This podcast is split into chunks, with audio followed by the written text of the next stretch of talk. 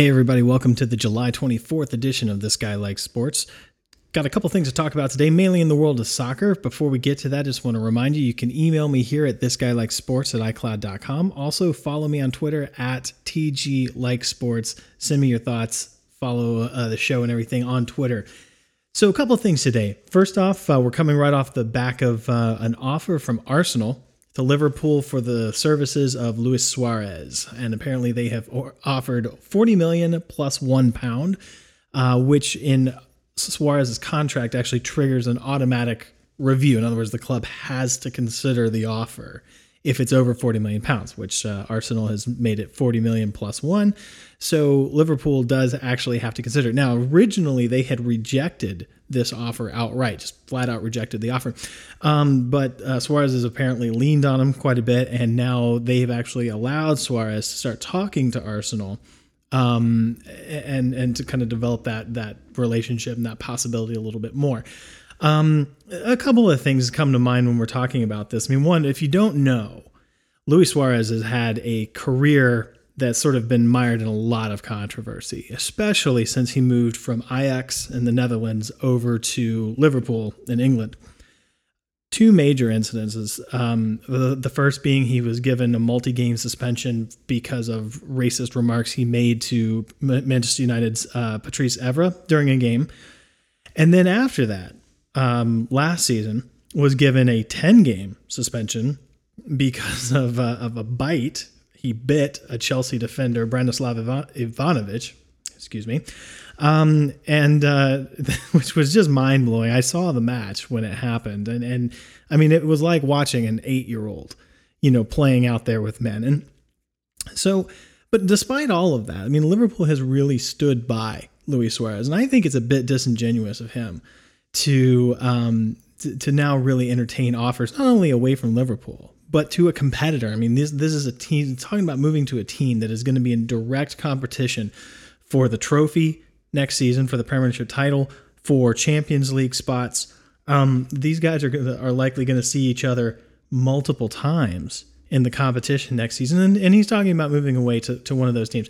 I am a, really not a huge fan of Luis Suarez. I never have been. I, I think he's a petulant child, and I think that he's, um, if not overrated, he's not worth the trouble and the headaches and the ridiculous circus that he brings to your club. Um, you know, with with these, but with both of these incidents that he's been involved with in the past, they're just ridiculous, easily avoidable, and um, and and he has come off as a real just low class guy in both cases. Now, from the Arsenal perspective, the reason that this um, is particularly interesting for those of you that don't really follow the English Premier League that closely is Arsenal is a team that has consistently been in the top four, five, six uh, in, in for almost as, lo- as long as you can remember. The way that they have maintained though their success has been a bit unorthodox. They have really focused on developing young talent and bringing them up through the system. Their transfer bills compared to their their rivals at the top have been very very very small.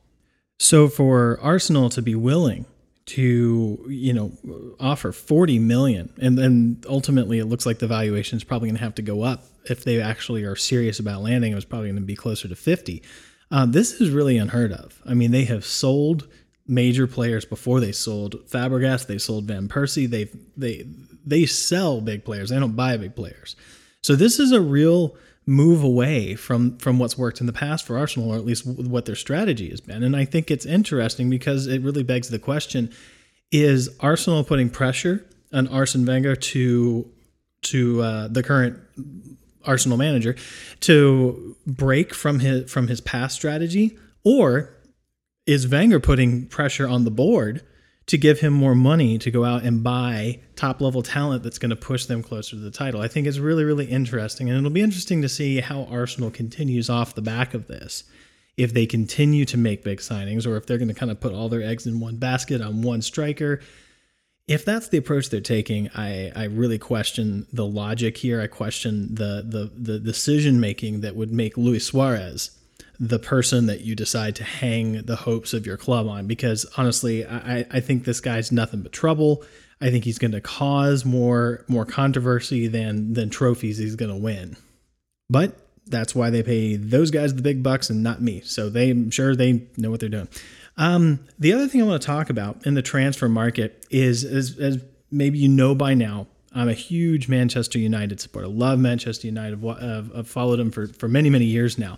And um, I'm finding it really, really interesting to follow them in the transfer market this season. I mean, the the the start of the next season is about a month away, a little less than a month away now.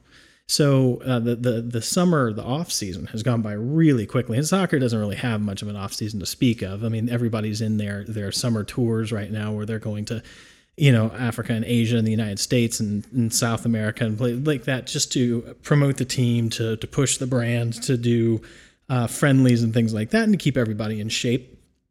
That's what everybody's off doing right now, while the managers and the uh, and the management have to deal with the transfer market.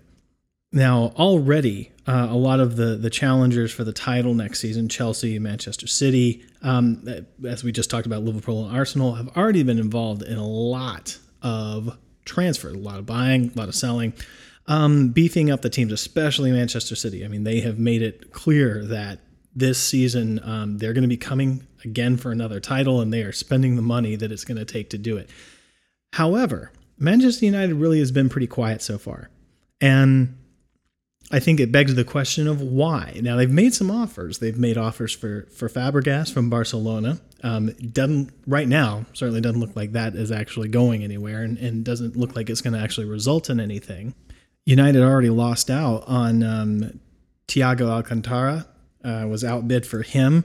Um, it sounds like they were interested in, in Gareth Bale from Tottenham. Doesn't look like they're going to get him either. And so the question really becomes: I mean, it has has United lost its sway? Has it lost its influence um, in the transfer market? I mean, there was a point in time where you know they could buy pretty much anybody that they wanted, uh, but now we're seeing again and again and again United missing out on these big players. So I, I think if they, you know, uh, if they sign Marouane Fellaini from Everton, that would be a that would be a good signing, especially given the current manager's ties to Everton, just came over from there. Um, but that certainly wouldn't make headlines, and that certainly wouldn't be considered a successful transfer season if that was the only person that they landed.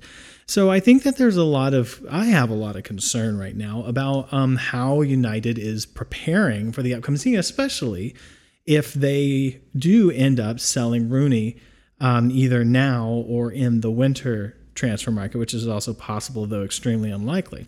Um, and so I really think that it begs the question um, Has Manchester United lost its power?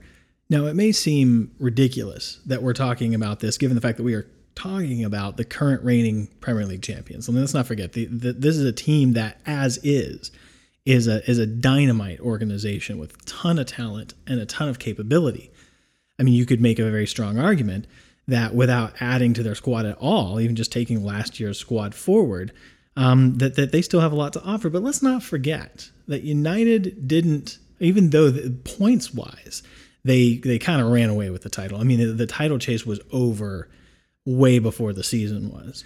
But it's not like this team has no room for improvement. I mean, the Premiership is one of those leagues that if you want to win, you got to spend. And and um, there's been very few teams that can say, well, we didn't spend much, but we got a lot of silverware out of it. I mean, there's just not that many uh, competitions. There's not that many uh, uh, teams within the Premiership that can actually claim.